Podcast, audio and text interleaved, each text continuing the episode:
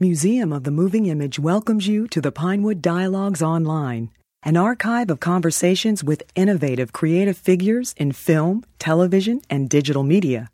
Visit Museum of the Moving Image in New York City or online at www.movingimage.us. Please welcome Jim Jarmusch.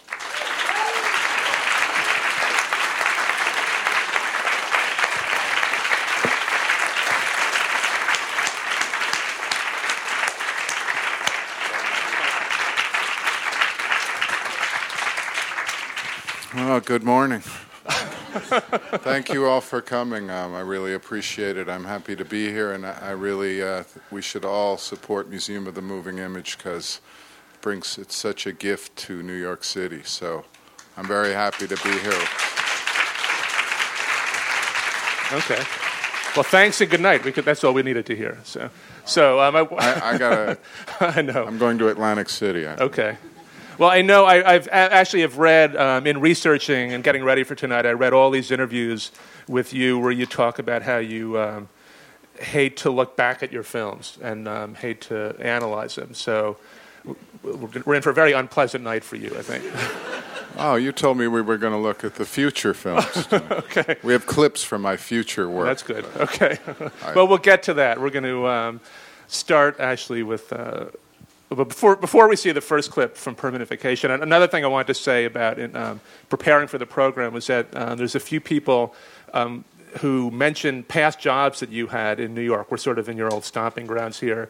Uh, one person was our projectionist who ran the St. Mark's Cinema, where you were an usher. Ah, yes. Um, and then there's somebody here from Rafik Film and Video. Oh man, yeah, So, so could you talk about some of your yeah. talk about some of your, your early jobs? Like how were you, how were you as an usher? Uh, it was not very good because um, it was the St. Mark's Cinema. They used it's where there's a Gap store now, and it was like a third-run uh, movie house. Um, one time the and the my I got paid like two fifty an hour or something, and at one time my boss told me to tell the Hell's Angels that they couldn't smoke, and I said, "Hey man, for two fifty an hour, you know, you go tell them. I, I'm not telling them anything." Or once I shined a flashlight in a corner and saw an oral sex act, so I quickly turned my light out. And, and then I had the night manager was a guy, na- a Puerto Rican guy named Ike, and we used to. I probably shouldn't tell this, but we used It's to go in the theater. This was his idea when it was closed at night, and try to shoot rats with a 22 caliber pistol.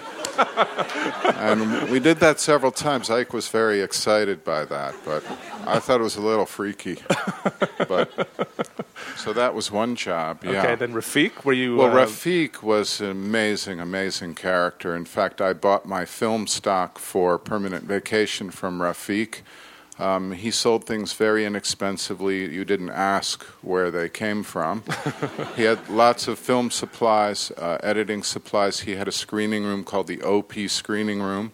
And what was the most fantastic was he had Thanksgivings at uh, Rafik's place. And it was incredible because uh, I, J- Jack Smith would be there, Harry Smith, Robert Frank, all these amazing people. Jack Smith, always several years in a row, smeared all my food with cranberry sauce when because I, I said just put a little there, and then he put them everywhere. Um, one time, Harry Smith said, "Man, could you go home and get a joint and come back here? Do you do you live nearby? And don't bring sticks and stems, you know." and the great Harry Smith, but the, those Thanksgivings were incredible, and uh, I did some construction work for Rafik with some other crazy people trying to expand his uh, setup there, and he, he was like really nurturing, amazing guy. So yeah, I worked for him for a while. so I, I- you know, I've read about um, you know you coming to New York from from Akron, Ohio. I guess. Okay. Contain yourself. and that you that, that you went to We're Akronites. right. People don't realize it. Ah, that's good. Well, we- I had heard that you, you know, that you went to Paris and saw many films at the Cinematheque there. But I also read that there was a, a theater in Akron. Is this true that, that at midnight would show like weird movies, like Andy Warhol films and B Yes, movies? uh, Because maybe that was more of your formative cinematheque.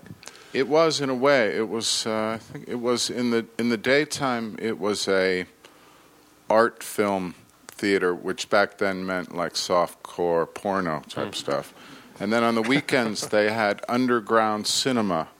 Um, I think on Saturday nights or maybe Friday and Saturday nights at midnight, which was amazing. And I got to see uh, Chelsea Girls by Andy Warhol. I got to see films by Stan Brakhage. Also, they used to show um, those Buster Crabbe serials of Flash Gordon. Right. But they showed a kind of really a mishmash of stuff. But it, it was, you know, cinema for stoners, basically. Right. But a lot of interesting things I saw. They'd interject a cartoon and then have a Michael Snow film, and then you hmm. know, so it was pretty amazing for Akron at that time. so uh, it did open up a lot of things. Mm-hmm. But you, you, um, when you came to New York, you were studying literature first at Columbia, then went to Paris, and then came back and studied. Decided to go into film school, Yeah, and and made um, Permanent Vacation. We're going to see a clip from that, but that was made during the period at NYU, but was it was not exactly a student film, was it? well, it was supposed to be a student film, but then they, when I after I, I made, I did two things that were maybe not correct. One was I got a uh, scholarship, um, a fellowship, ironically, a Louis B. Mayer fellowship, who was really a nasty destroyer of cinema. and they sent the money to me rather than to the school. Whoops. So instead of paying my tuition, I paid for my film. Right. And then I was told that I owed the school money, and also you weren't allowed to make a film of that length as a thesis project. That it was too. It was like a feature length. Yeah, you were. Sp- yeah, you were supposed to make a twenty-minute film or something, but I, I guess I wasn't in class the day they explained that. but I met a lot of amazing people at NYU: uh, Tom DiCillo and Spike Lee and Sarah Driver and uh, a friend of mine, Richard Bose. Um, so I had some good, some good experiences there. But then I didn't get a degree that f because I broke those rules and owed the money and stuff. So, but I did make this film, and and uh, I made it. I was inspired really by um, people like Amos Poe and Eric Mitchell, who were making films at the time, really like do-it-yourself. Uh, just wanting to make a film and not not knowing how to, basically. It was called the No Wave. I mean, it became known as the No. Like, Yeah. No Wave. Super Eight, often, right? Often Super 8, there was a great uh, thing called the New Cinema on St. Mark's Place where a group of people rented a storefront and projected films there. Um, Vivienne Dick, James Nares, um, Amos, uh, Charlie Ahearn. A lot of interesting stuff was going on. So that the, really, Amos and Eric were always saying, "When are you going to make your film, Jim?" When I was a, a little younger than them, but sort of following them around, you know, because man, you guys made a movie, you know, and they were very encouraging. So they kind of really helped me to get my courage up to make a, a film of my own, which Okay. became this. Okay, so we're going to see uh, a part of um, the opening section of Permanent Vacation, and of course, all the clips are on um, DVD tonight. So.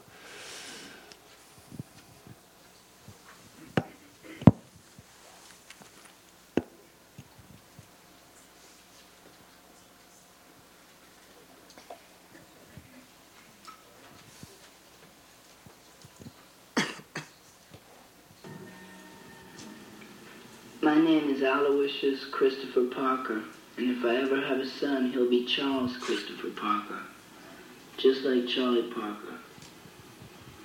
But people I know just call me Allie, and this is my story, or part of it. I don't expect it to explain all that much, but what's a story anyway, except one of those connect the dots drawings that in the end forms a picture of something. That's really all this is. That's how things work for me. I go from this place, this person, to that place or person. And, you know, doesn't really make that much difference. I've known all different kinds of people, hung out with them, lived with them, watched them act things out in their own little ways. And to me, To me, those people I've known are like a series of rooms. Just like all the places where I've spent time. You walk in for the first time curious about this new room. Lamp, TV, whatever. And then after a while, the newness is gone completely. And then there's this kind of dread, kind of creeping dread. You probably don't even know what I'm talking about. But anyway, I guess the point of all this is that after a while, something tells you, some voice speaks to you, and that's it. Time to split. Go someplace else. People are going to be basically the same. Maybe use some different kind of refrigerator or toilet or something. But this thing tells you, and you have to start the drift. You may not even want to go, but things will inform you. So here I am now in a place where I don't even understand their language. But you know, strangers are still always just strangers. And the story, this part of the story, well, it's how I got from there to here. Maybe I should say from here to here.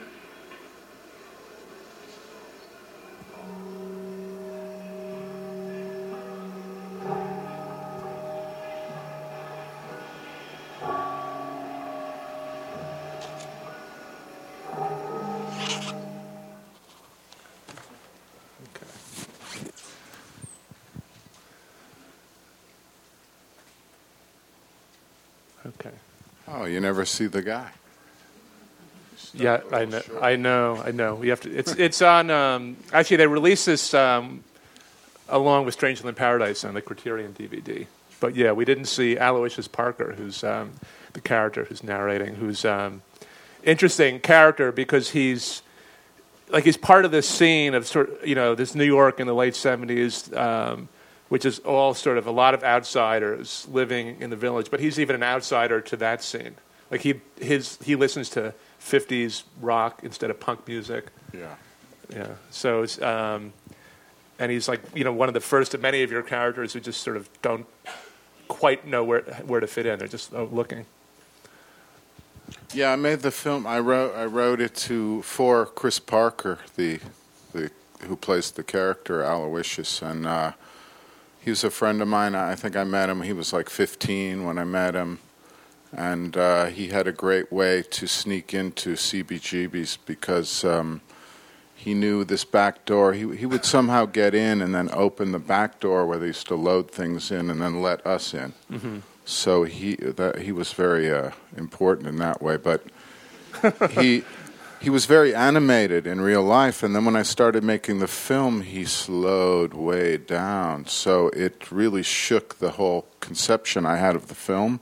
But I followed that. But you responded to that because the film has a kind of Yeah, I couldn't manipulate him yeah. to do, you know, to be more animated as he was in real life. He, he um, Richard Hell and the Voidoids wrote a song about him called "The Kid with the Replaceable Head." In fact, and uh, he was kind of a fixture, uh, sort of a con man kid, punk rock, but he knew a lot about music. We're still friends, and um, interesting person. So I, I wanted to build the film around him, but I was in f- kind of a shock when I found that his rhythm was going to be very different while we were shooting.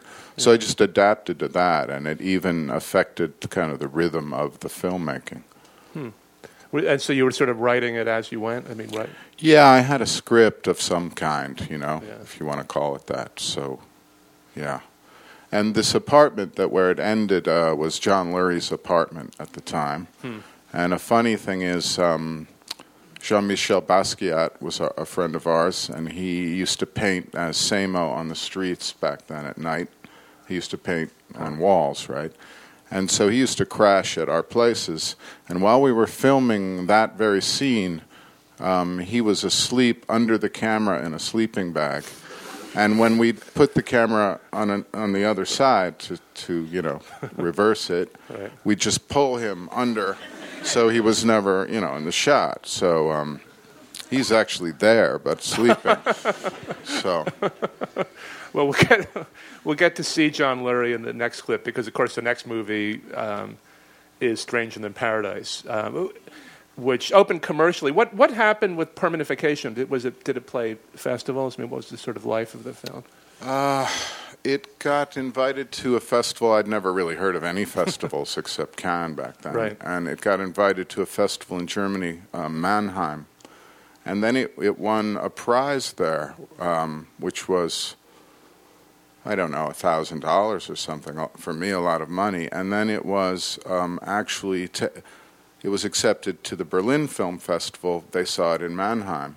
And when I showed it in Berlin, it was bought by German television for like twelve thousand dollars, which is what the film cost, basically. So I was very lucky because I owed money to my vicious landlords and stuff, and I got to come home and pay them off, and pay off the film eventually. Right. So Uh, okay, well let's um, see. This is a scene with. Uh, we'll do the next clip, the clip from Stranger in Paradise, and it's a scene with John Lurie and um, Eszter Balint. Um,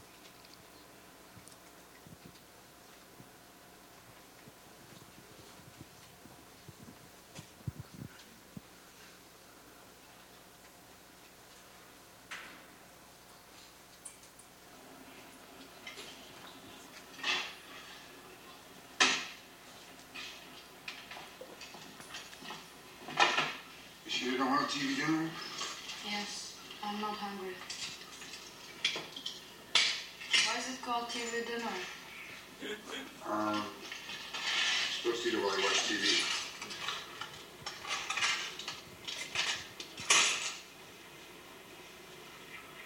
Television. I know what a TV is. Where does that meat come from? What do you mean? What does that meat come from? I guess it comes from a cow. From a cow? It doesn't even look like meat. Stop. We, you know, this is where we eat in America. I got my meat. I got my potatoes. I got my vegetables. I got my dessert. And I don't even have to wash the dishes.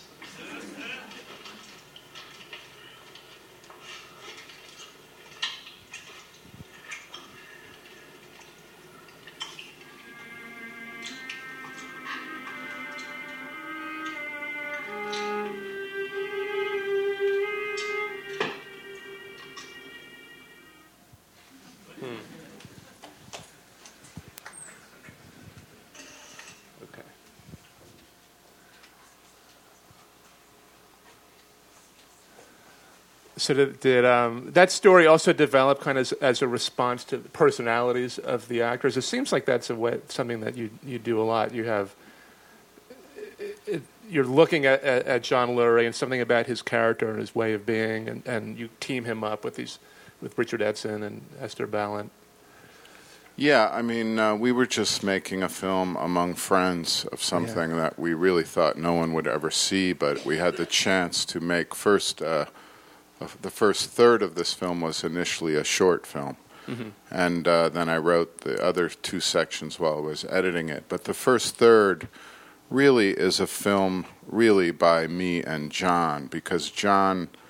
John and I came up with the story together. Um, a, a lot of things we sketched out, and John kind of improvised. Um, we both knew Esther, so the idea of, of working, you know, having her character um, came from both of us, you know. So we really, um, John should kind of get more credit than he does for really like co-writing that part of the film and, and sort of helping me get it together. I mean, I wrote it into a script and I directed it, but John really um, it was really a, a little project that he and I just kept playing with and then actually did it. So he was really important in, in the whole conception of the film. Do you remember what it was like that interested him about this character? I mean, I, you know, about about um, like what he was sort of going for. Well, we were talking a lot about how, uh, you know, this was in 1982, right? Yeah. So we were a little bit fed up with several things, sort of the style of the kind of scene of, you know, red leather pants and stuff and the rock and roll thing. And, uh, and also this new like music video thing where Fast cuts. fast cuts, and Yeah. that was starting to affect cinema as well, and everything looked like a commercial to us. So we were kind of reacting to certain things aesthetically that we kind of, you know, we wanted to make these guys look like guys that would hang out at the racetrack, uh, but not at Max's Kansas City kind of thing. So, which is where we hung out, kind of. So, Yeah. I don't know. We were reacting to something, but I, I'm not real good at like analyzing Yeah. that. But we were just going from ideas, and we just made this little 30 minute film, and then we were happy with it. So I wrote more while I was cutting it. You said there was something that you that um, you know I read in an interview with you, and I think it was about this film, but I think it applies to a lot of the movies where you you have characters in films where if you just stop the film at a certain point, the audience wouldn't be like worried about what's going to happen next. You know, like they this idea of sort of just being in the present, and you have these characters who don't really worry about what their next move is going to be. Like what's great about this movie is this they sort of just decide to go to Cleveland, but there's no like great reason. Yeah, I don't know. Not I worried mean, so much about the next move. Uh, it sounds kind of flippant, but you know, life doesn't really have a plot, so Right. Things just kind of happen. Yeah. And my stories tend to be. I forgot that in Permanent Vacation he says, "What's a story anyway?" But Right. to connect the dots that form a picture of something, and that's kind of how I approach scripts as I prepare them. I collect the dots and then, see, you know, make a picture out of it as I'm, you know, after I've collected them, and that becomes my script, my story. So, but it starts more with characters and with little ideas and little incidents, and uh, I don't know. A few films I've tried to make a few films that were based completely on things that would be eliminated from a normal plot, like. Uh, The in between scenes. yeah, I made a film Night on Earth with taxis, and really that's the kind of thing that you wouldn't have those scenes in the film. Or Coffee and Cigarettes, it's just little incidents of people taking time out from whatever they're supposed to be doing. So, Um, and and you you said before that you were sort of making this for your friends, um, not thinking beyond about the commercial life of the film. But I, I remember very well like the sort of scene that this film created because I waited in line at the cinema studio. It was like a you know surprise hit, and there wasn't really a big independent scene. I mean, this was good five years before Sundance sort of took off, um, but it was a it was really something. Like it was really a a, a moment and a phenomenon. This film. uh, we were surprised. I'll tell you. but happy. I'm still Yeah. doing it, so I, I got Right. lucky. um, I realized uh, in when I picked the clips, I realized that I, for some reason, gravitated to a lot of eating scenes. So we just saw a dinner scene. We're going to see a dinner scene from Down by Law, which is Roberto Benigni's character uh, preparing a rabbit um, meal. So um, I don't know. You guys are going to get really hungry watching all these clips. But why don't why don't we watch? I'm not so sure with Right. well, maybe not with this scene. Yeah. But let's see the next clip from Down by Law. Before, Oh, she okay. is very kind with the rabbit. She called the rabbit, oh, the rabbit, I like this little rabbit. Too. What the eyes of the rabbit? Suddenly, the rabbit dead.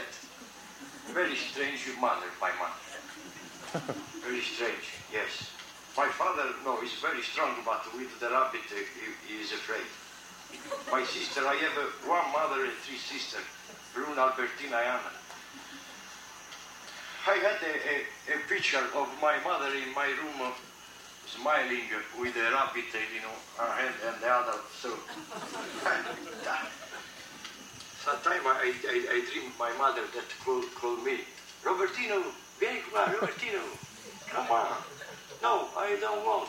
Come on, come on. My neck. I am not rabbit. Yes, you are.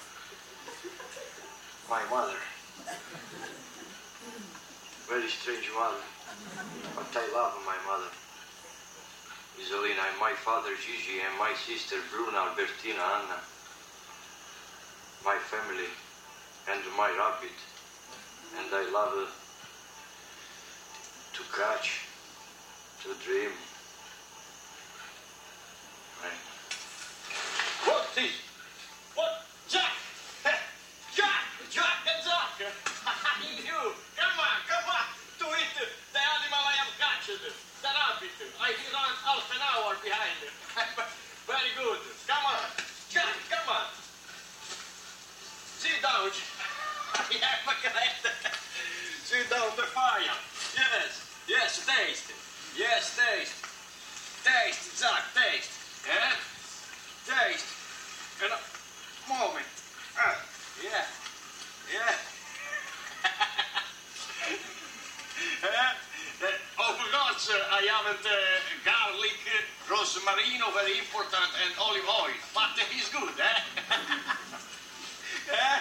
It's disgusting, Bob. Yes. Bob, it tastes like a tire. Yeah, I know, it's very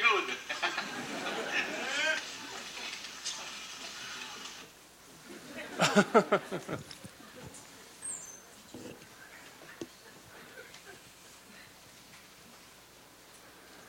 Um, of course, want to ask you about Roberto Benigni, but one thing that just struck me with the last two clips was how you've talked about the importance of Buster Keaton to you as a filmmaker. I mean, obviously, comedy is one of the uh, important elements of your films, but also a, a sort of similar sensibility of um, framing fr- from Keaton. Could you talk about? Well, Keaton's one of my favorite directors of all time. Um, just the, the content of the thing, the, the you know, just kind of human nature, this fragile character, the idea of him not expressing things with his face. Um, the way he filmed things was really uh, elegant in a way, and uh, I don't know, very moving because he often used very wide frames, wide shots, so that he was small in the frame and the world around him was stronger than him somehow, bigger than him. And you become very empathetic because of his style, the way he did it. Uh, very opposite of Chaplin, who um, is a little more always central in his uh, the films he directed, his character. And also Chaplin, who I also love, but Chaplin had the luxury to shoot things over and over. He could uh, perfect a gag and then go shoot it again. Buster Keaton shot almost everything once, and he had broken bones from every film he made from doing his own stunts. And, uh, you know, he came from like a vaudeville circuit. And, uh, but really, as a filmmaker, just something so moving to me, Yeah. Buster Keaton. Yeah. And there's something I, I only learned um, a couple years ago. You probably know this, but Buster Keaton's films, he was called in by the studio in uh, like 1932. They're now making talkies, and they told, I forget which studio executive, which It was bastard, probably Louis Mayer. probably MGM. was Louis Mayer. and he said, uh, Well, we're, we're dropping your contract. We might have some roles for you in these talkies. And by the way, your existing films have been um, destroyed because we needed to extract the silver from the prints. So your films don't exist anymore.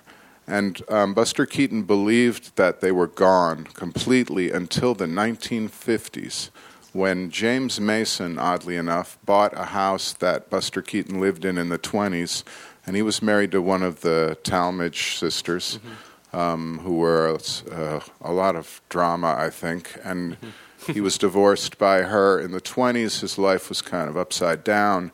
He left that house. He, I think she kept his house. I don't know but someone had put um, prints of all his movies in a screen in a screening room in a, a kind of closet that had been walled over, and uh, James Mason was restoring the screening room, opened that up and found prints of all of Buster Keaton's films.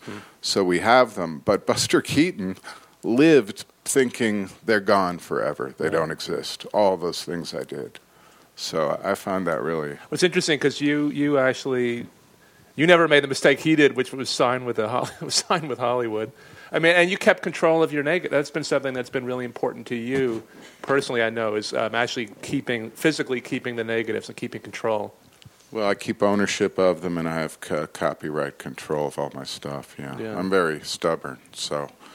But you know, it's something they've. I started off demanding that, and then I never go back as a precedent. And because my films aren't that expensive, I'm able to do that.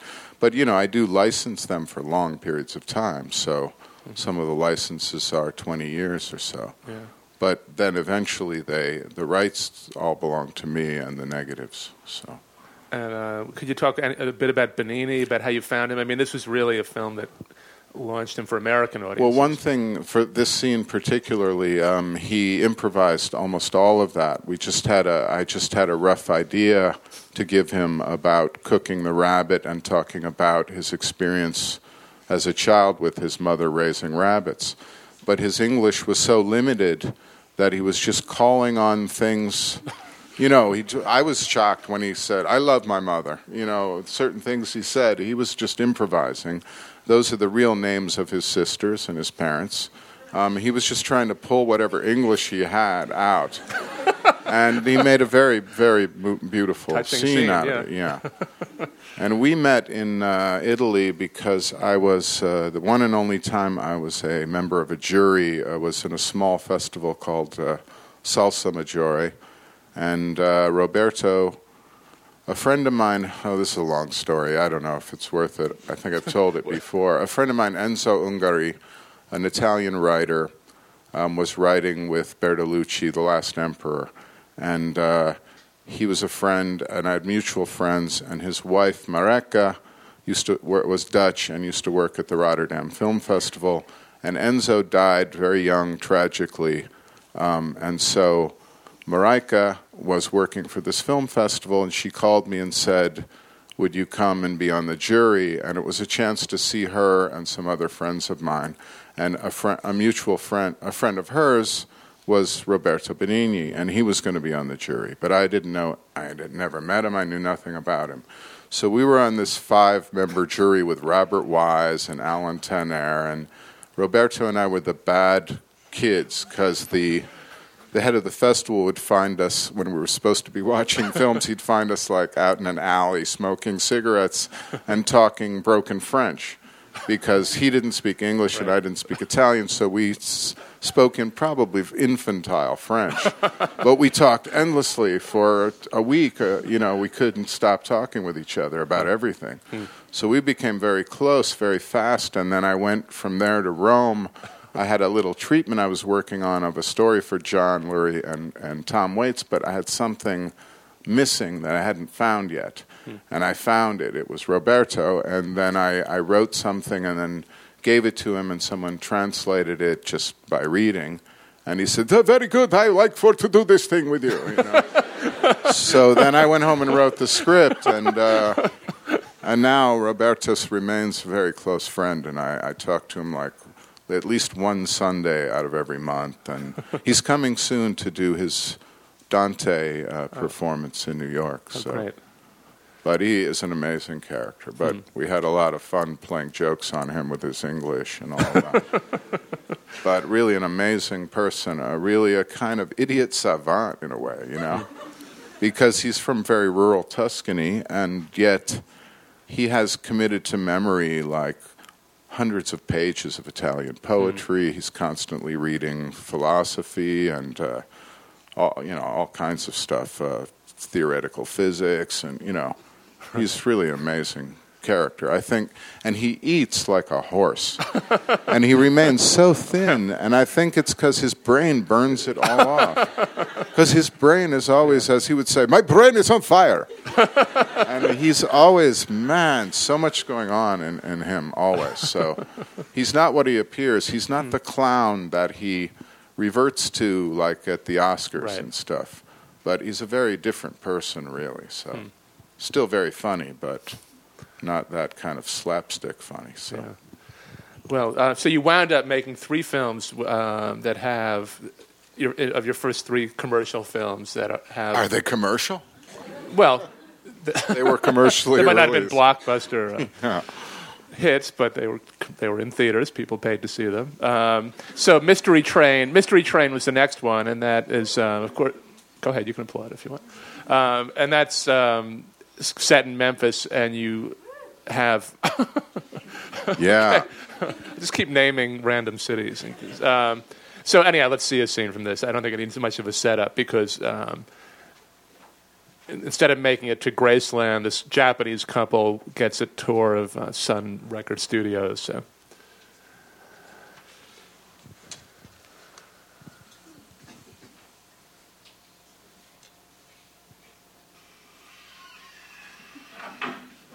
y'all doing today? Would you please organize yourselves in a little line right here? Tour's about to begin. The Sun Record Company in Tennessee was first opened by radio announcer and engineer Sam Phillips in the year 1952. His first objective was to record some of the race music that had come up from the Delta, but was being recorded up north, and Sam thought, now, well, well, why should I have to go up north to record it when I can record it right here? Well, it was right here in this very room where Mr. Phillips recorded the likes of Howlin' Wolf, Rufus Thomas, Charlie Feathers, the Prisonaires, James Cotton, Johnny Cash, Billy Riley, Carl Perkins, Roy Orbison, Jerry Lee Lewis, and of course the king of rock and roll himself, Elvis Presley. In June 1953, this young man just graduated from Humes High School, and he found his way on over to Sun Studio to record a song that he said was for his mom's birthday, but his mom's birthday was months away, so. Anyway, Sam found, found a song he liked, and he said, and I quote, that's what I like, that's what I'm looking for, that's more like it, y'all keep playing it. But, well, they were excited. They got a song that was played on the radio by DJ Dewey Phillips in the year 1954, probably July 9th or 10th, and he would have to play that song somewhere between 7 and 11 times that night. Well, the switchboard stayed lit up there. People wanted to know if black, white, white calls were called, black calls were called. but the bottom line was the song was going to be a hit.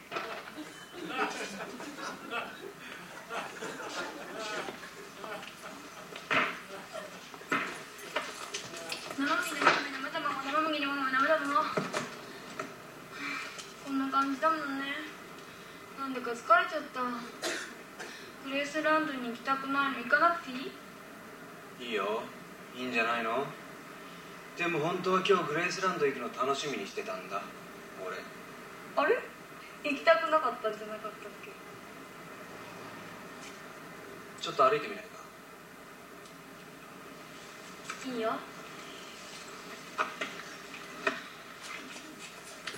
ねえ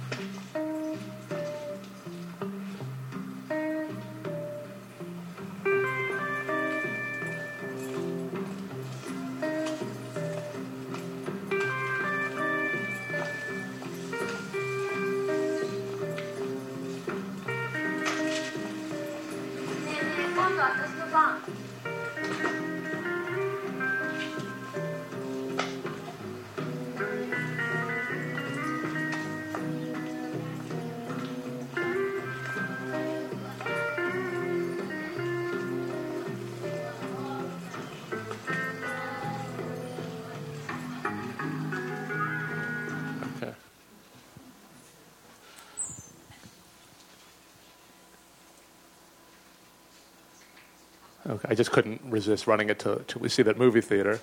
But also, you uh, you work with Robby Müller here, who also shot um, the previous film Down by Law. But you make Yes. this move to color, and um, we get a, a little bit of a sense of it here. There's a real beautiful control of, of color, of, of um, controlling the elements of, of the landscape. Yeah, and we were kind of coding objects in the film in Yeah. color. The the red things were, uh, imp- you know, specific. Um, but yeah, Robby Müller, uh, an amazing. Uh, wow, I st- still I'm amazed that I got to collaborate with him on so, so many films. Hmm. Some really a gift. Uh, one of the great cinematographers for me. So yeah, that was. But I, I just realized that that scene has more dialogue in it than some of my other films in their entirety. I think. and that actress, uh, jo- Jodie Markell, is Oh, from Memphis. And, Oh, really? Uh, she's still we're still friends, and she she uh, you know I wrote that, but she had to deliver it that fast. You know, it's, it's fun. Do they do a tour of Sun Records? Uh, I think they do, but it's not like that. It's not. But it was amazing to film in that very room. It was kind of exciting. And um, that film has, um, you know, the structure of three different, sort of three different interweaving stories. Um, could you talk about sort of coming up with, with that? I think all of your films have this sort of interesting structure to them. In the previous ones, we you, we saw you kind of throwing three interesting characters together and kind of seeing what would happen. And here, um, and then in the next film, we're going to see you doing these sort of multi-part films.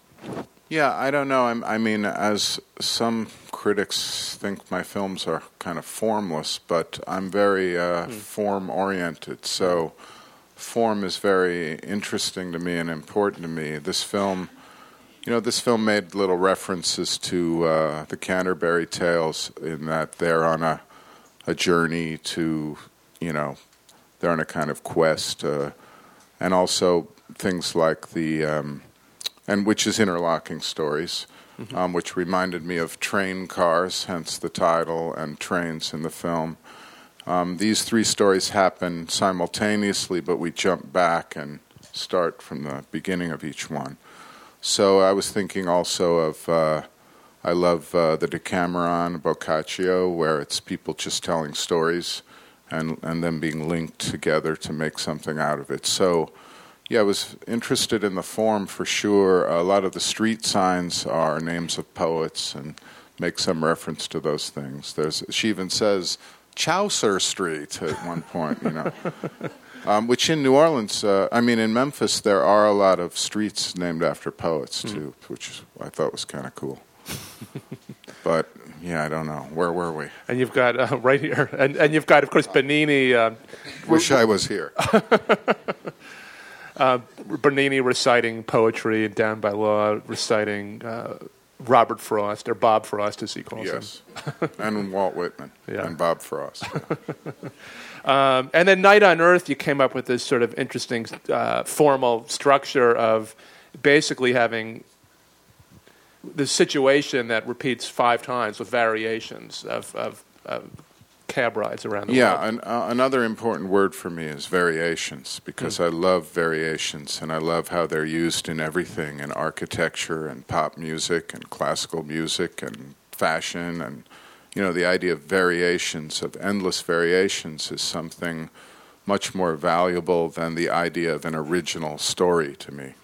So I love variations of things and uh, Night on Earth is also simultaneous, but uh, five stories in five different cities that happen at the same time. And again, incidental moments that you would probably leave out of another film. So, so we're going to see the one we're going to um, see a clip from is the New York one with Rosie Perez, and a lot of dialogue in this. Not um,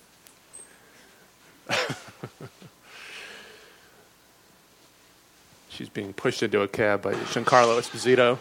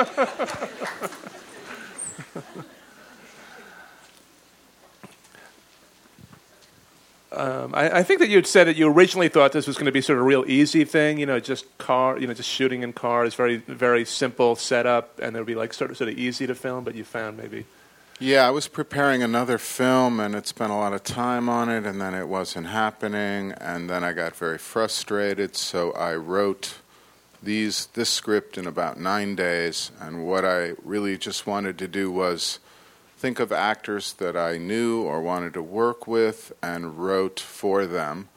So uh, then I thought, well, it, it, I wrote it so fast, and it's all in cars, and it'll be easy to shoot. But it was very difficult to shoot, and uh, shooting in cars all the time and moving to th- three cities in four, uh, five cities in four countries with different crews in each one, except for our main crew, um, was very complicated um, and exhausting. But I, I made a miscalculation, I guess.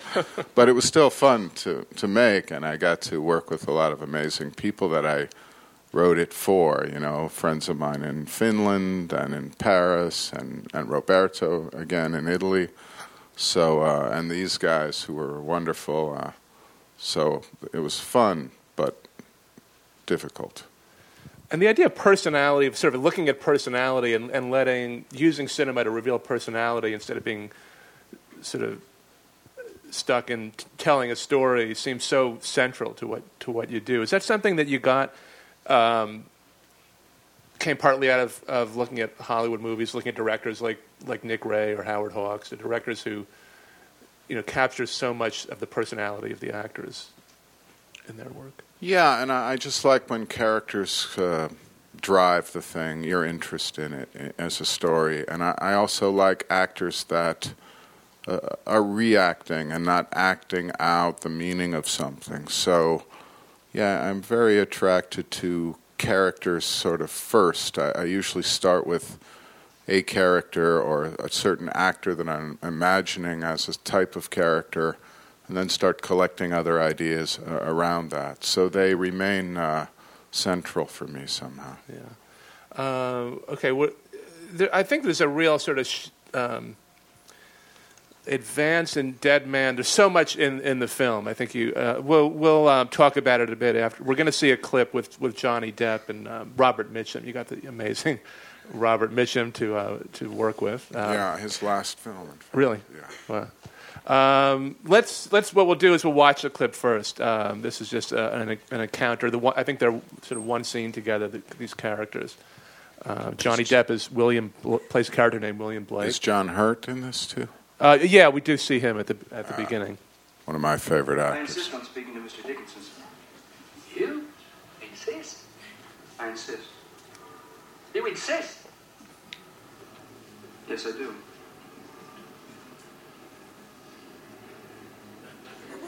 Well, go on then, man. There's the door.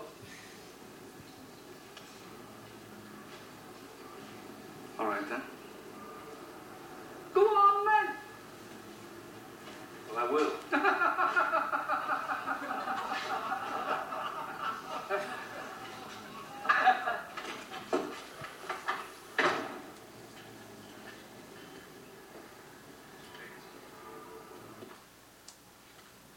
Well, Mr. Dickinson.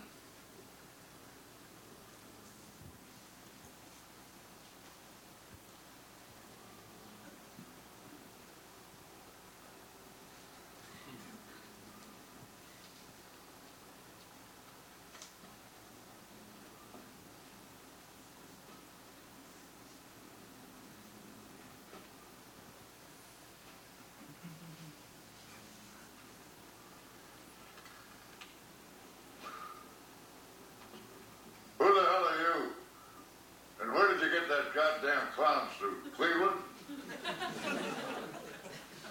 Actually, yes, sir. I did uh, get in Cleveland. What the hell are you doing in my office? Well, I, I, I came to talk about my job. The only job you're going to get in here is pushing up daisies from a pine box. Now get out. Thank you very much, sir.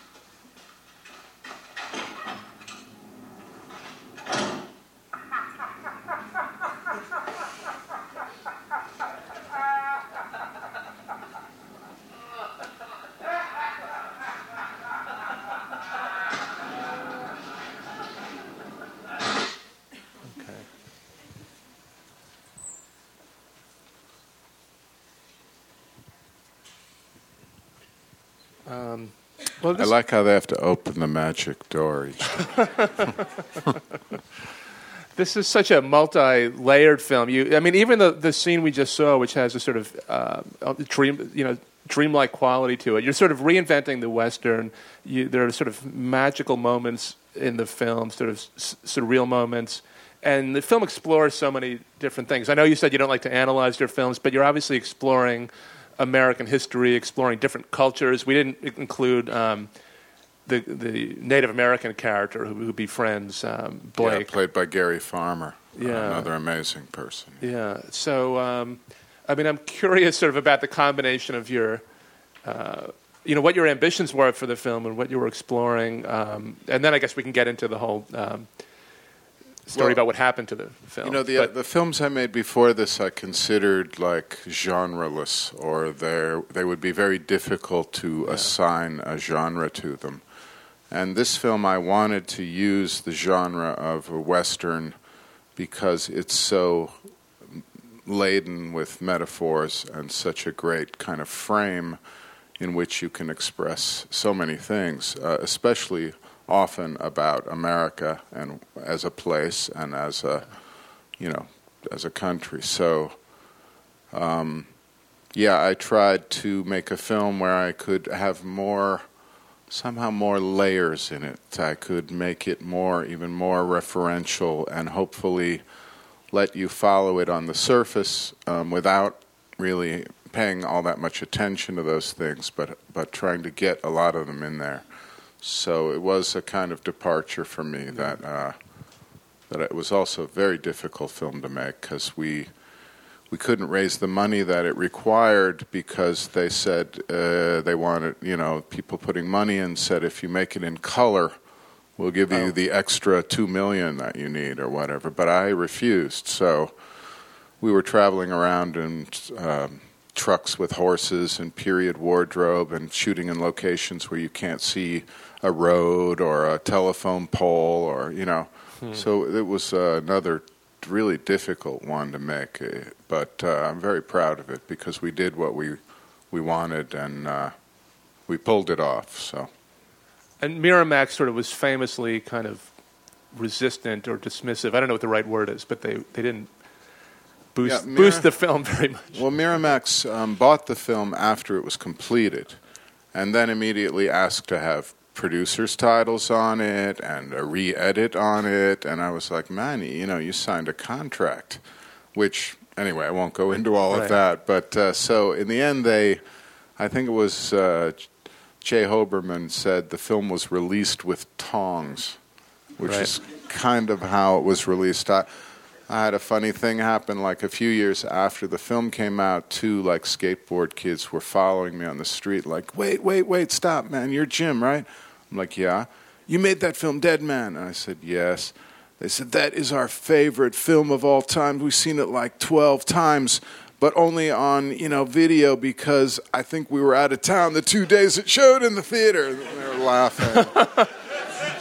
Said, "Yeah, thanks, I guess." But, well, I, I mentioned um, I at the beginning mentioned the retrospective that we did at the museum in 1997, and and it was because of Dead Man that we wanted to do that, and and um, Miramax said no, I, I don't think this is the one you want to do a retrospective with, and then- so we did we showed Year of the Horse instead. So nice to feel supported. Right.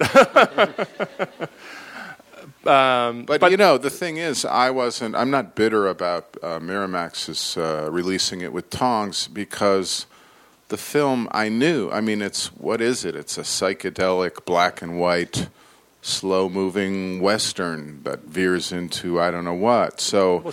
It was just because it has Johnny Depp. It doesn't assure it's going to be a blockbuster. So I was not Right. expecting it to be Yeah. a commercial hit. I, I would have appreciated a little more support. Right. I mean, we had a premiere for the film at the Miramax screening room, um, which is about one eighth of this size, and they had two screenings and a little cocktail thing in between. And I said to Harvey Weinstein, you know, this is really this is really not a premiere, Harvey. I mean, this is all we get. And he said, he said, wise up, you know, get used to it. This isn't a premiere. This is a photo op. So get over there with Allen Ginsberg and get your picture taken. so, whoa. Anyway, that was our premiere. Okay. Was. I was given a piece of cheese and uh, a glass of water.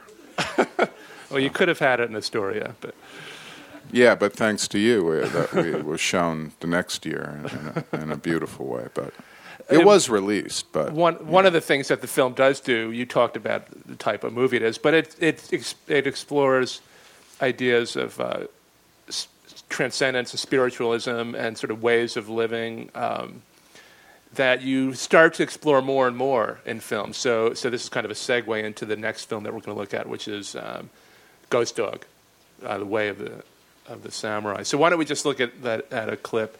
This is. Um,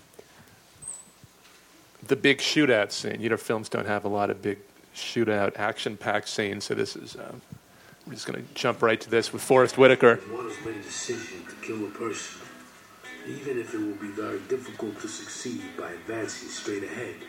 It will not do to think about going at it in a long, roundabout way. The way of the samurai is one of immediacy, and it is best to dash in headlong.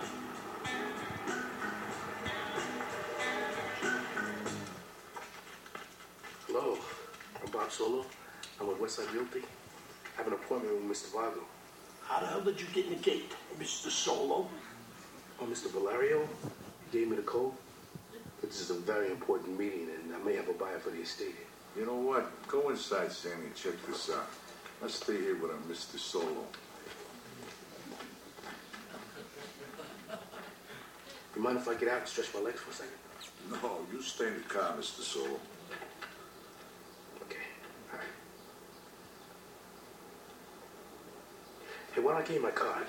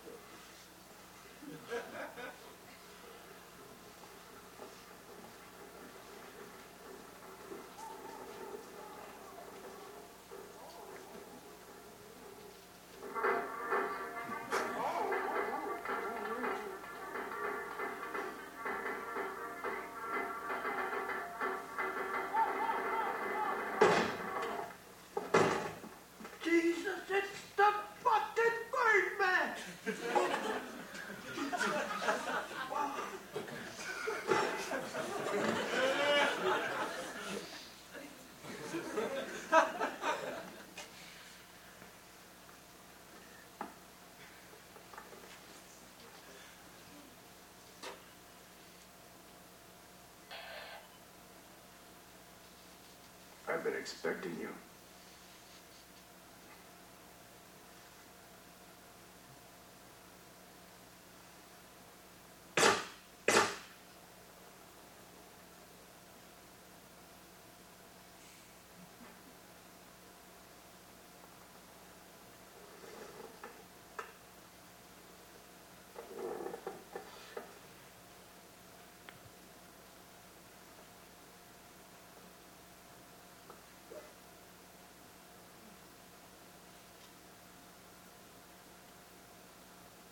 again?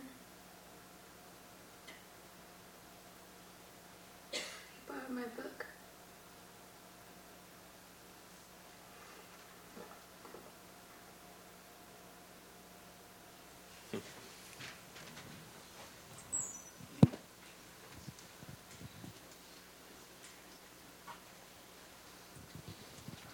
So, uh, you know, I think you're responding to a few things. One is this um, this book about the sort of way of the samurai that that describes this, um, you know, uh, almost Zen approach to life, uh, and of, and uh, but the samurais are, are warriors. And you're responding to something in Forest Whitaker, who um, you know can sort of project these these opposing qualities of. Um, you know, of violence and, and control and, and rage but- and serenity at the same time. We saw that in, um, you know, Last King of Scotland, of course, that other side of him.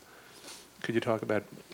Well, I, I love those qualities of Forest, and I love how he's just so, uh, I don't know, empathetic and hu- human, you know? It, it's something very I've just always loved his presence on screen. I just whoever he's playing, uh, unless it's Idi, I mean, but you know, something goes out from your heart, and even what he did with that was very complex. So um, it was really great to work with him, and we had the great Henry Silva in that scene who gets shot from Yeah. known in the Manchurian Candidate. Uh, Johnny Cool, uh, other films, but I, I've always been a fan of him, so I was lucky to have him in the film. Um, again, shot by Robby Müller. Um, it was a film that I kind of collaged a lot of things together Using while the creating it. as uh, okay, and but and also responding to the the structure of the book. You have the, you separate scenes with these sort of aphorisms and, and Yes, they're from a book called the Hagakure, which was the, the code of the samurai, um, which is really a, a philosophical book of preparation as a warrior. Um, so I have that in there. I have, you know, hip hop. RZA did the score for the film um, from the Wu Tang Clan. Uh, there's some Eastern, obviously Eastern philosophy uh, in in the Hagakure, and then there's this kind of washed out gangsters that are kind of past their place in history, that are kind of whimsical in a way. Um, and one thing I wanted to say though, because I, I tend to say often that, well, I, I write for certain actors and then I have them in my film. But uh, I, for central actors, that's the case. But I have to talk about um, Ellen Lewis, who I work with, a, a casting um, director, and I've worked with her since Dead Man. She works with uh, Marty Scorsese, so I, I have to get her when I, I can, but she is amazing. So she helps me find the right ca- the right actors for those people I haven't written for specifically, and uh, we've worked all these years together, and she is really something very important to me as a collaborator. So that it, sometimes it just seems like, yeah, I, I just write for them, and here they come, you know. But it, I got to say, Ellen Lewis is like my collaborator on the casts. So Okay. And uh, well, actually, we have three more clips, and they all feature Bill Murray, who. Um, uh, well, actually, there's one without Bill Murray, but uh, we're gonna we're gonna uh, the next clip we're gonna see is from Bro- Broken Flowers. Um, so why don't, actually why don't we look at that and then we'll talk about we'll talk about him. Um,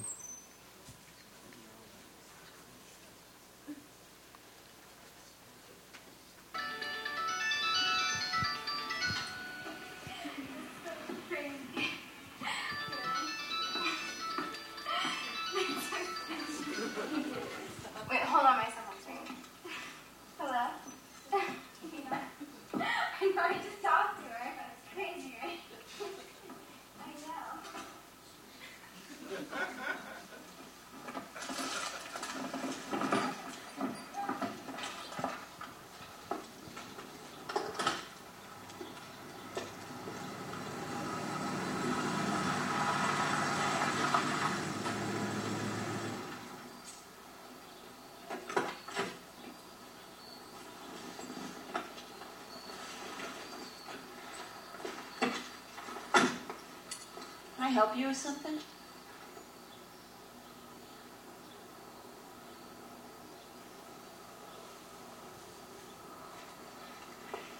Donnie, is that you?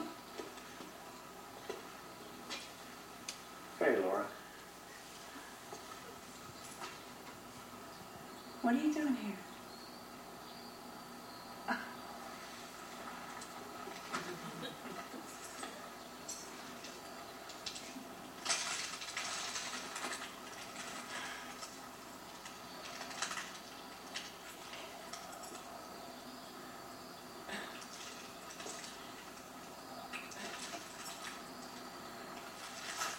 Chicken for dinner.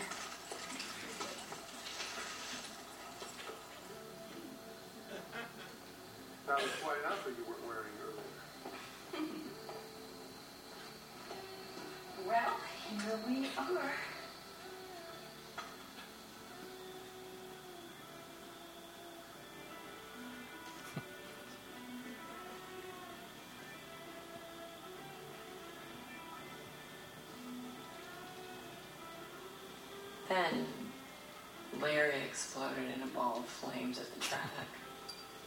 That happened. And now it's just me and Lo.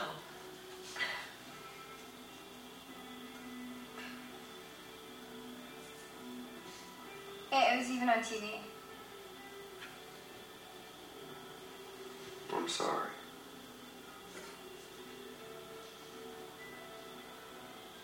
Lo, your head looks just like a pineapple. Mom, Doesn't it? Yeah, it does look like a pineapple. So what? Uh, where do you work? oh, Mom has her own business, right? Really? I'm a professional closet organizer. Come on. Oh, I organize people's closets. I even do their drawers. I label everything. I get them all organized. I even color coordinate them. Yeah, and they pay her for that. It's amazing. Hmm.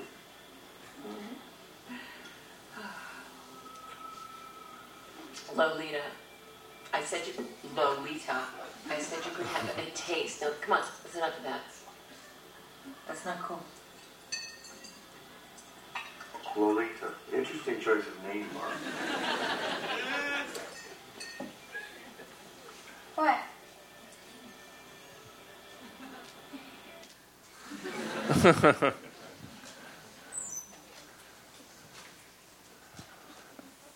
Well, I mean, you achieve a tone in this film. There's a line in Down by Law that Roberto Benigni's character says that um, he sort of goes around spouting, um, it's a sad and beautiful world. And the sort of combination of comedy and, and poignance, uh, you really capture that. A lot of it, of course, you found an actor who can really express that. But I don't know if you could talk, I guess, about either how about how Bill Murray brings that quality, and then how you sort of set the tone, created that tone. Oh man, uh, that's. Uh, I just, you know, I wrote this one for Bill. Um, I really wanted to to have him to work with him on a character that was very low key, uh, sort of underplayed. Um, I thought he would improvise a bit more, but he decided he liked the script and didn't really improvise. We didn't rehearse anything. We just walked around a lot, talking for hours, taking long walks, sort of around the character, and that was what he, he we needed to find the character. But we didn't rehearse scenes specifically. Yeah. Um, but he did stick pretty close to the script I'd written. Um, but I, I just think his range is amazing, and you know, actors get thought of for certain things. Uh, it's always sort of for me, I don't know, strange. It's similar for me with Sharon Stone. You know, people have a certain image of Sharon Stone, but she's really a lovely actor. When I saw her in Casino, I just thought, man, she is amazing. You know, and yet they usually sort of typecast certain people for certain things, and I, I try not to get stuck with those things. But Bill, um, now we've done three things together, and I, I just really love. I've seen him also his procedure change. Um, like the th- the new film, The Limits of Control, he actually wanted to rehearse the scene, and he did not want to change any word of dialogue at all. Although the dialogue's so limited in The Limits of Control that it's very precise. So there wasn't that same room. Although if he had had ideas, I would have wanted to play with them. But uh, he, he's I just really love his uh, reactiveness. You know. I, I- and I guess before, uh, so before we get to limits of control, we get to see a, a bit of the uh, sort of lunatic side of Bill Murray. I guess in this next clip, because we're going to see a, a little bit of uh, coffee and cigarettes. So why don't we show that clip? Which was, uh, I guess, a, uh, a series of short films that you made over the years that was turned into Yeah, the feature. And he's with uh, RZA. RZA and GZA from Wu Tang. Yeah. Anybody need more coffee? Kitchen's Nah, closed. man, we don't we don't mess with caffeine. You don't? Nah, I don't.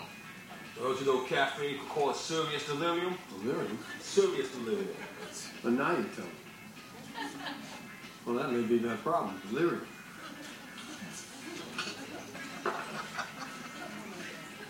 Aren't you Bill Murray, man? You Bill Murray? Yeah, Bill Murray, but uh, Let's keep that just between us, all right? Just between us.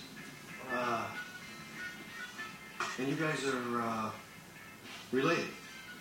Yeah, you cousins, we family, man. No, you're messing with me now because you're you're both troublemakers. Troublemakers. The Wu Tang Clan. Right, Wu Tang Clan. You're GZA, the genius. That's right. And you're RZA, AKA. Bobby Digital. Yeah, you know it's hip hop, yo. You know it's hip hop. And you're Bill Murray. Bill Groundhog Day Ghost busting ass Murray. Just don't kill me. Say what you mean don't tell nobody, though, man. I mean, people gonna come here, they're gonna see you. You're Bill Murray, it's obvious. Unless you're wearing a disguise or something. Though I am wearing a kind disguise. Damn, that's harsh, money.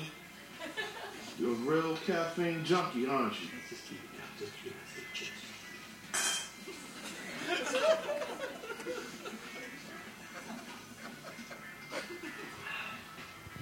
You know, before I gave that up, I used to drink it every night, every single night up until it was time to go to sleep, just to make me dream faster. You know, like when they flash those cameras on those empty 500 cars, and they just.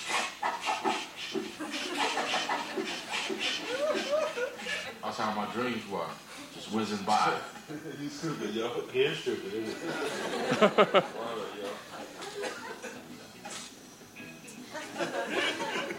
I know a guy. Freezes coffee. Puts sticks in it. Has himself a coffee popsicle. Calf pop. A calf pop.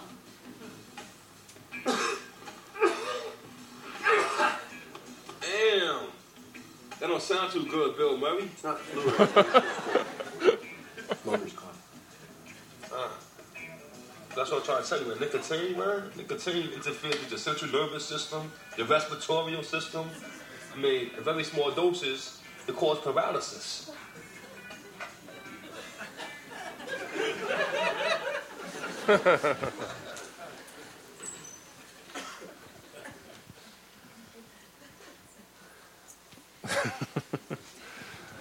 You know, I still, I, whenever I talk to Bill Murray, I still always call him Bill Murray.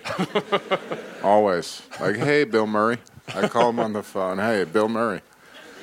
Like Bob Dole too. You, Yeah, Bob Dole. But I, I don't talk to him. You don't? I don't, I don't, I don't know him. He probably would be good actually. He's got a sense of humor. You could. Maybe. Yeah. Hmm. But um, Maybe with Bill Murray. Yeah. Did you? Um, again, this is sort of variations on a theme because each of the coffee and cigarette films is a coffee. It sort of ends with an overhead shot, but you have the uh, different actors. And ha- did, did the actors? You know, what was the collaboration with the actors on, on these? Uh, well, I really wanted to encourage. I had scripts for them, but I wanted to encourage improvisation as much as I could. The I thought of these as kind of like cartoons, you know, and uh, a lot of the dialogue repeats from other ones. Like two of the jokes in this about uh, drinking coffee before you go to sleep, so your dreams can whiz by, are from Steven Wright in an earlier one, and also Steven Wright made up the thing about I like to freeze them and make you know coffee popsicles.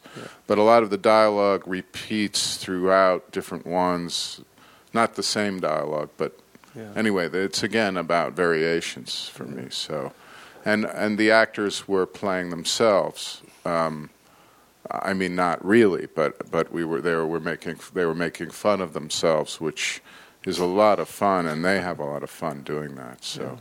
There's one with uh, Alfred Molina and Steve Coogan where they really make fun of themselves as actors, and uh, so that they were a lot of fun. And, and Bill was great. Uh, we didn't even know this is the first thing I did with Bill, and um, he told me several days before. He said, "Just call me the night before, leave the location and time on on my answering machine." Which I did, but I had no idea if he'd even show up. Hmm. You know, but he was there right at that time. So parked his own car, you know, drove in. So he, was there. Well, we're, we're not going to make it to the future tonight, but we're, we arrived at the present with your new film, uh, Limits of Hey, Control. that's all you can expect uh, is to arrive at the present. So, uh, w- well, I've seen the film. I can't wait to see it again. It's an amazing movie, um, and it's it's it's first of all st- stars an actor um, who you've worked with a few times. Um, so it, I guess raises it feels like a film where you must have had this actor in mind or certain qualities about him. Yes, Isaach De Bankolé I worked with four times. We've been friends for 20 years, and uh, he's a close friend. But there's something about I always, over for at least 15 years, had in the back of my head that someday I'm going to make a film with Isaac where he is very quiet, very controlled, very cool kind of criminal that can't be swayed from his mission. And I'm going to center a film around him where, where he's very, he doesn't speak much. And so this finally is a result. But uh, I've been kind of fermenting this thing for a, quite a long time for him. So kind Uh, of he was the beginning of this idea. Yeah. certainly. Well, so let's. Uh, to, we have two clips to look at to give you a flavor of it. We'll watch the first one, which is uh, another coffee scene. So, but this and this film is all um, shot in Spain, and the landscape is yeah.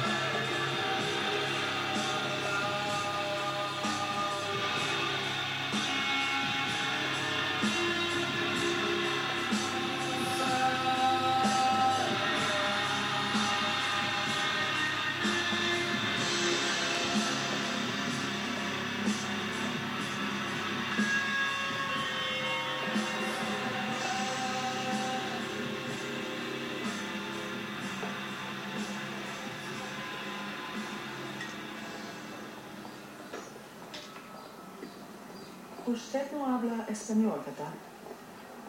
No.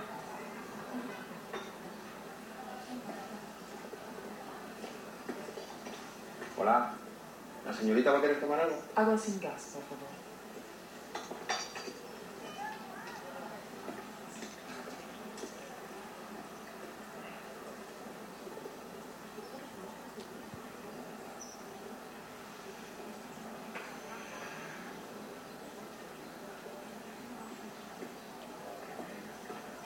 Agua. Para. La bella señorita.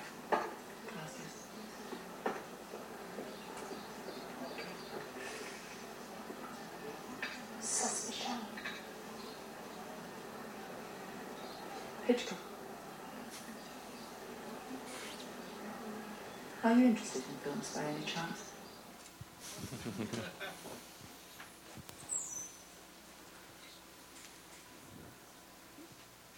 Well, I mean, one, one thing, I'll- there's a lot of different things to say about this film. One thing to say, which doesn't totally come through in the clip, is the amazing um, use of color in this film. It's just a um, stunningly expressive film and, and carefully worked out in color. And it's a remarkable collaboration. You work with the um, cinematographer Christopher Doyle. And I really felt like you were sort of bringing out the best in each other. Like you, you, I'm sure had a reason for picking him, but this is not like, really not like his other films. It feels like you kind of gained from each other, working with each other. Well, yeah, I've known him for a long time, t- 12 years or so, and uh, we always planned to do something together. We made one uh, music video together for the Raconteurs Jack White's band, the first video, uh, which we shot mostly on uh, little uh, toy video cameras. But um, you know, people keep saying to me, well, it's so different than Chris Doyle's other work, but, you know, he's very varied. Um, People tend to assign to him this, like, master of handheld Just- and right. from the Wong Kar Wai films, but he's done, you know, he made a remake of Psycho with Gus Van Sant, which was very carefully framed, and uh, his work with, like, Philip Noyce is quite different than what he's done with. With and of course, In the Mood for Love is different, is different than the other Yes. Wong Kar Wai films. Yes, so he's really quite variable, actually. And uh, for me, but just to go back, uh, the Broken Flowers was shot by Frederick Elmes, as Right. was Night on Earth, who's Yeah. another amazing uh, Yeah. cinematographer. So I've been re- so lucky. But Chris is a really kind of um, he's someone that has so many ideas going by. Like he's a river full of fish, and they just don't stop. And you can take out the ones you want, and work with those. And he has no ego about which ones you choose because he's got more and more coming. So you kind of have to temper what you pull from him because there's too much coming in a way. Not too much, but there's more than enough, like way more. So, but if you pull out, you know, if 30 fish go by and you take out two and say, I, I like these two fish, he'll say, You do? Fantastic. Let's do something with those fish. You know, I mean, he's not like, What about the other ideas? Uh, You know? Yeah. And his ideas, he's very uh, of the moment, which is very important for the making of this film because this film was made with a 25 page short story that I wrote. And I, I said, I'm not going to write a conventional script. I'm going to start with this and work on it as we make the film. Because yeah, you're re- Because it's about intuitive, it, it needed that intuitive way of finding itself as we went. It needed to grow. It's the nature of the film. If you see it, um, maybe that'll be more clear. It's also, again, I don't like referring, like comparing my films, but it's to me, in a way, related in certain way to Dead Man, where I got a lot of layers of different themes into it. And this film has a lot of little interconnective things all through it that you don't have to find, but you can find them. It's like a treasure hunt if you're open to them. But you can also just let the surface go without necessarily clocking in all those things. But it's very laden with references and little things for for my own amusement, I guess. I I don't know. But the whole film's built that was built that way uh, on intuition. So Chris was very important. Um, Chris, he doesn't think about how shots necessarily might cut together, which I have to be careful with him. But man, every shot is beautiful, and every camera position he finds is something very, very strong. And then it's up to me to guide those so they fit together. And, you know, I always collaborate very closely with the DP. So, uh, but working with him was kind of an important thing for me to kind of, I don't know, open me a little bit, especially to that following your intuition and keeping your antenna up constantly, you know. And so he, he was a real uh, important part of this film. Um, I'm proud uh, one of our producers is here too, Gretchen McGowan, who uh, produced this film. We shot it all in Spain. And so I'm, I'm proud she's here. But uh, you know, Chris is someone that really isn't a cinematographer in his mind. Um, he makes pa- collages, paintings, uh, collages made of photographic things, and he makes books of them. Hopefully, he'll have more and more shows of them. Um, I hope we put a collection of them on our DVD that he made while we were making this film. He calls them from the film but not of the film or of the film but not from i don't know i don't know where he gets the energy to this film was very hard to shoot with a very short schedule and uh, chris during the shoot made about 50 collages. I don't know when the hell he was doing that but and they're really exquisite and they're beautiful. So i think he thinks of himself not really as a dp in a way although he's very totally knowledgeable of all the even the technical aspects of it, but those are not what guide him, you know. So it was an important collaboration, sometimes a difficult one because cause he's crazy, because he's wild, you know. I think uh, Keith Richards met him and said uh, he's the Keith Richards of cinematographers. He But- certainly- But I, I would yeah. say no, no. Keith Richards is the Christopher Doyle of rock and roll, you know, because he, he's really Well, certainly when you see him in person, he's he's like a maniac. So that's that's why I was sort of curious about.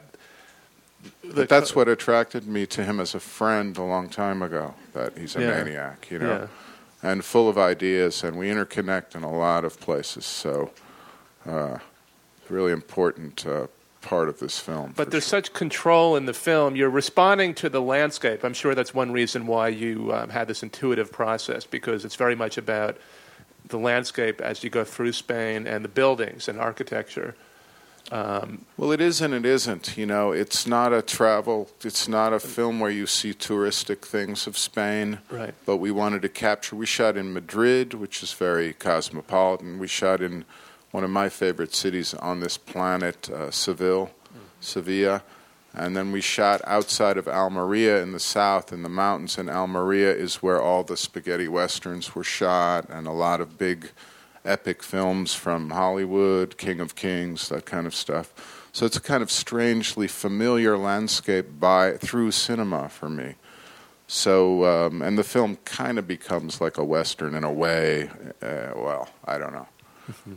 Um, but anyway, so so Spain was important to us, but not in a way. The film could have been made in Turkey or Mexico, or you know. But Spain kept pulling me when I was writing the little story. So things that I knew in Spain ended up in the film and pulled me to write it for being in Spain. But you seem to like this idea of places that are not so specific. Like Ghost Dog, you can't tell exactly where it's set. And certainly in Stranger Than Paradise, you create a city that doesn't quite feel like. Well, yeah, and when we were filming Broken Flowers, people would ask us, the people on the crew, where does it take place? And we would say, Generica.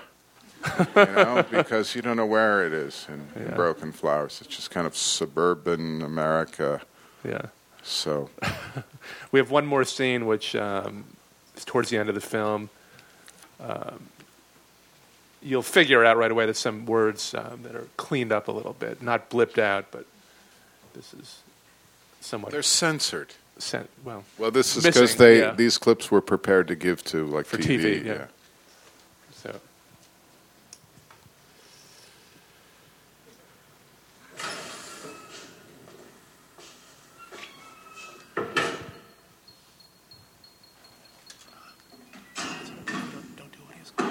about two hours. Whatever. Okay.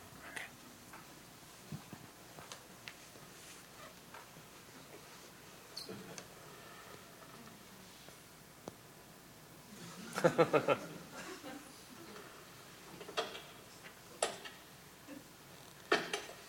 These Spanish. Jesus Christ. Addington!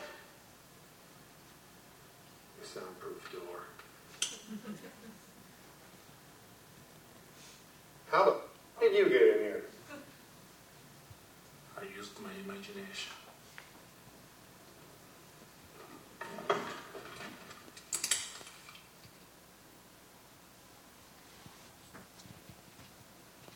Hmm, okay. Well.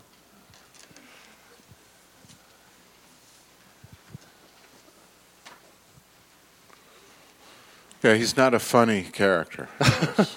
um, I mean, Well- people expect they see Bill Murray and they start laughing because it's you know, Bill ghost busting ass Groundhog Day, you know. But in this, he's very uh, he's not. Uh, there's nothing funny in his performance at all, which And- was really interesting for me to, to you know that was an, an intention.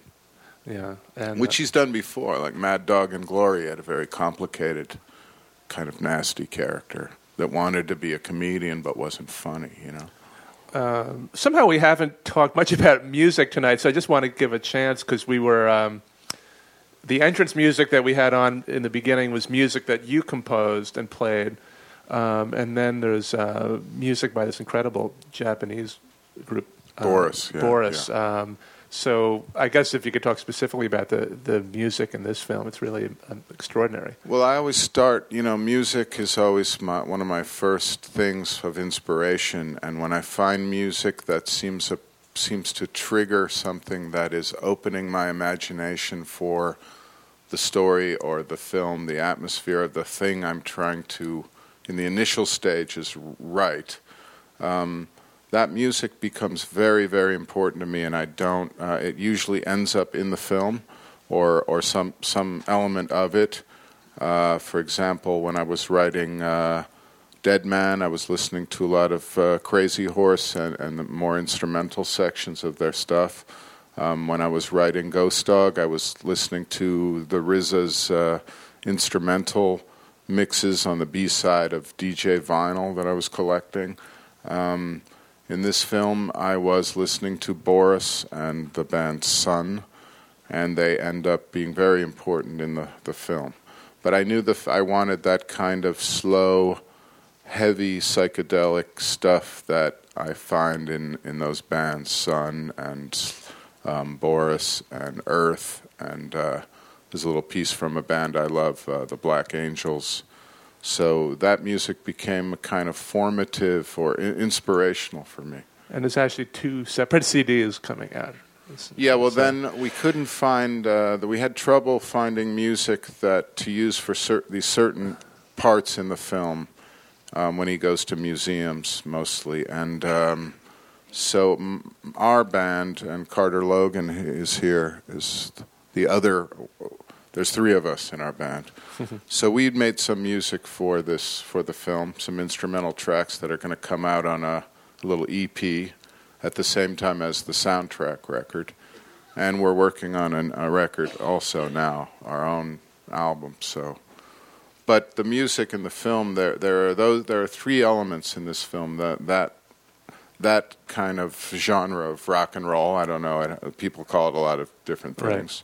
Um, and then some flamenco stuff that is all uh, primarily a certain form of flamenco that I only discovered while researching ideas about the film called petenera, which is a kind, almost like the blues of flamenco. It's slow, and the dancing is very gestural with hands more than like the stomping feet type of style.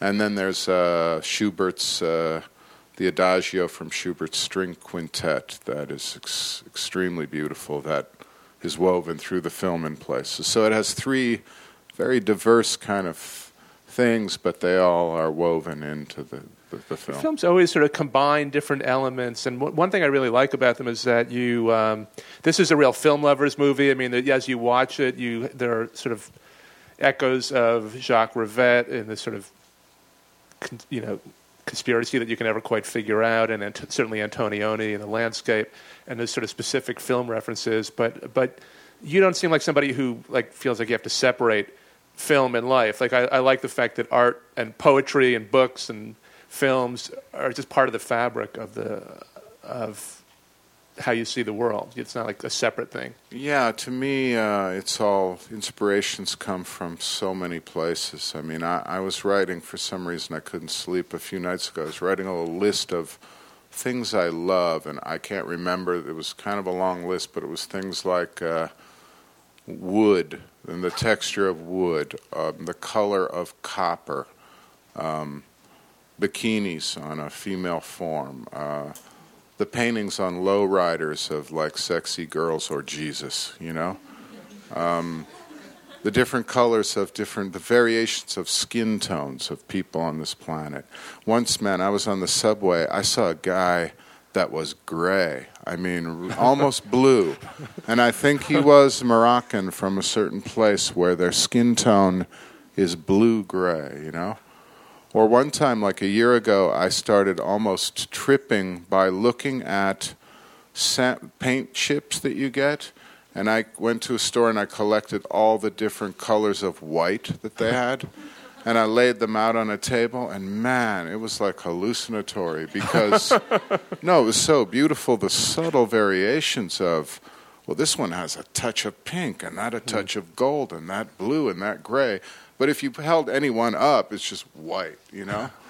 So I don't know. I, I don't, uh, but inspiration to me comes from anything that is striking or moving, and it could be a minor little detail of something, or or from you know. I I, I love books and music and movies and paintings and all that stuff, but I also love just random things that might strike you by their form or their color or their smell or I don't know. So, and no, I draw on all those things uh, to try to make something uh, out of them when I try to make something. So. Okay, well, so maybe we have arrived at the future because this list will somehow wind up as your next film. So- I doubt it, but you know, I could make a, a list like this. It might be a good exercise. to Try to make a new one every day. You Mhm. know, because I find it very strange when people say they're bored, Right. and I, I just don't. I mean, I understand boredom, but there's so many things in the world that are so striking and strange and uh, and beautiful that to be bored is kind of strange to me in a way. Like I, I like to wake up and think about all the oh man, all the movies I haven't seen that exist, or books I don't know about, or I don't know. It just seems like man, or different species on the planet, all these things that it just amazes me that you'll never have enough time to absorb them. And it seems like you've, like, in a way, as you talk about that, it just seems like this is what so many of your characters do: is sort of find, in in very different ways, like find ways to just sort of be in the moment, whether it's eating a TV dinner or, or um, uh, you know, the character in Limits of Control, who you know seems to be just, you know, he's got a mission to do, but he seems to just want to exist and and uh, take in what's around him. There things in the limits of control that struck you as funny or amusing as well? Because I don't know. Yeah. Because Um, sometimes I try to start out making something serious, but the always funny stuff comes in. I can't stop myself, and uh, I don't. uh, One of my favorite quotes in the world is Oscar Wilde said, "Life is far too important to be taken seriously." But still, even when like Dead Man, I thought was going to be a really austere, heavy thing, but I couldn't stop funny things in it. You know, so it's just my nature, I guess. certainly in the Paz de la Huerta character, I mean, there's a, there's a comic element to that. Yeah, I think there are funny things throughout. Not Yeah. like not like Bill Murray drinking out of a c- coffee. No. you know. but anyway, But you're not. You don't need to put a laugh track on it. I think it'll. yeah, that would be a little strange. But it's a, Although if Miramax released it, I it might be so inclined. I don't know. well, it's a great film. Do you feel satisfied with it, or do you not think that way? Uh, I feel very happy because we were able to make the film the way we wanted to make it. Well, basically, uh, it, schedule-wise, not really, but uh, in terms of the, all the content and the collaborations are all totally. We had total control over them, so we made the film we wanted to make, and uh, Focus Features financed the film, and just totally respected that. Like left me and the whole film basically alone, you know. So there was no interference. So I'm very proud that we made a strange film, and it's going to come out in theaters next week. So I'm Well- very happy. I, Okay. Well, thanks so much for, for sharing this uh, with us. It's been well, amazing. thanks for having me, Okay. and thank you guys for coming. Thanks.